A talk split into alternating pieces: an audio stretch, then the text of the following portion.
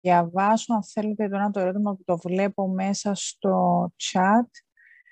Ε, είναι δεδομένων των εξελίξεων και της ανάδειξης της Τουρκίας σαν υπερδύναμη, μέλος του G20 κτλ. Πόσο ρεαλιστικό είναι η Κύπρος να έχει δύο κοινότητες με μία φωνή. Και δεν ξέρω αν θέλετε, ποιος θα ήθελε να ξεκινήσει. Εγώ θα εισηγούμαι και στον το Κουτσομίτη να είναι επιθυμεί να, να παρέμβει σε αυτά τα ζητήματα, γιατί είμαστε κράτος μέλος, είμαστε στην ίδια ευρωπαϊκή οικογένεια και πρέπει να μοιραζόμαστε τις σκέψει και για την Ελλάδα και για την Κύπρο και αντιστρόφως. Λοιπόν, ε, ναι, θα έλεγα και σε σχέση και με τη συζήτηση που υπάρχει τα τελευταία χρόνια στη, στο νησί για το μοντέλο της λύσης, ε, τις πιο αποκεντρωμένες ε, κοινότητες και όλα αυτά. Φοβάμαι ότι η εμπειρία του Brexit μας δείχνει ότι αυτού του είδους οι λύσεις των αποκεντρωμένων διοικήσεων θα δημιουργήσουν πάρα πολλά προβλήματα στην πορεία. Ε, προηγουμένως άκουγα τον κύριο Πιερίδη που ε, μίλαγε για το One Country, One Voice, One Member State, One Voice. Και θυμάμαι το, το στρες που πέρασε η Ευρωπαϊκή Ένωση πριν δύο-τρία χρόνια, όταν το κρατήδιο της Βαλονίας στο Βέλγιο δεν ήθελε να υπογράψει, να επικυρώσει τη Συμφωνία Ελευθέρου Εμπορίου με τον Καναδά.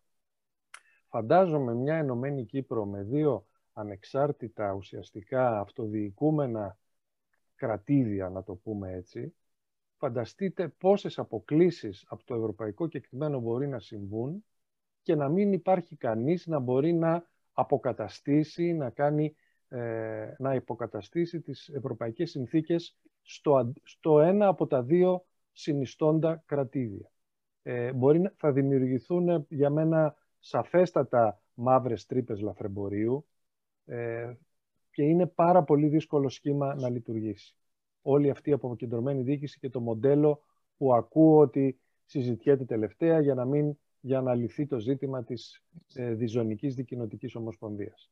Αυτή είναι η προσωπική μου άποψη, επειδή βλέπω και τα διαδικαστικά πόσο δύσκολα είναι. Τώρα, ε, εάν υπήρχε ιδεατά η λύση αυτή που συζητιόταν τα προηγούμενα χρόνια ή αν έβγαινε κάτι από το Κράν Μοτανά, πιστεύω ότι μπορούσε, ναι, μπορούσε να γίνει κάτι.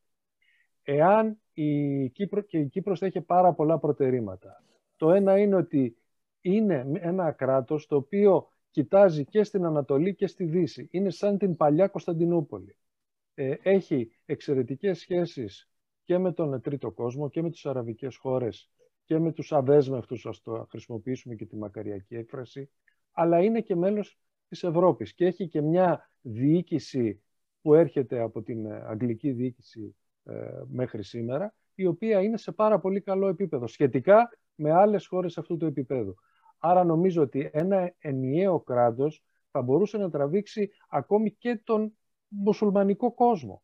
Θα ήταν το μόνο κράτος της Ευρωπαϊκής Ένωσης που θα είχε ισχυρό, ε, ισχυρή μουσουλμανική κοινότητα η οποία θα μπορούσε να ανοίξει σχέσεις, εμπόριο, οτιδήποτε με δισεκατομμύρια χώρες που αυτή τη στιγμή είναι πιο δύσκολο πολιτισμικά να προσεγγιστούν. Άρα, ε, για να, για να ολοκληρώσω, θεωρητικά, ναι, θα μπορούσε να συμβεί και θα είχε και προτερήματα. Αλλά στην πράξη φοβάμαι ότι θα μπαίναμε σε μια διαδικασία ε, διαφωνιών, ε, δεν θα υπήρχε ξεκάθαρη ε, εκπροσώπηση. Φανταστείτε στα Συμβούλια Υπουργών ε, ποιοι θα πήγαιναν κάθε φορά. Θα πήγαινε ένας από το συνιστόν ελληνοκυπριακό κράτος, θα έλεγε τη μία άποψη. Στο άλλο Υπουργείο θα πήγαινε από το άλλο συνιστόν κράτος, το τουρκιακό, θα έλεγε τα αντίθετα.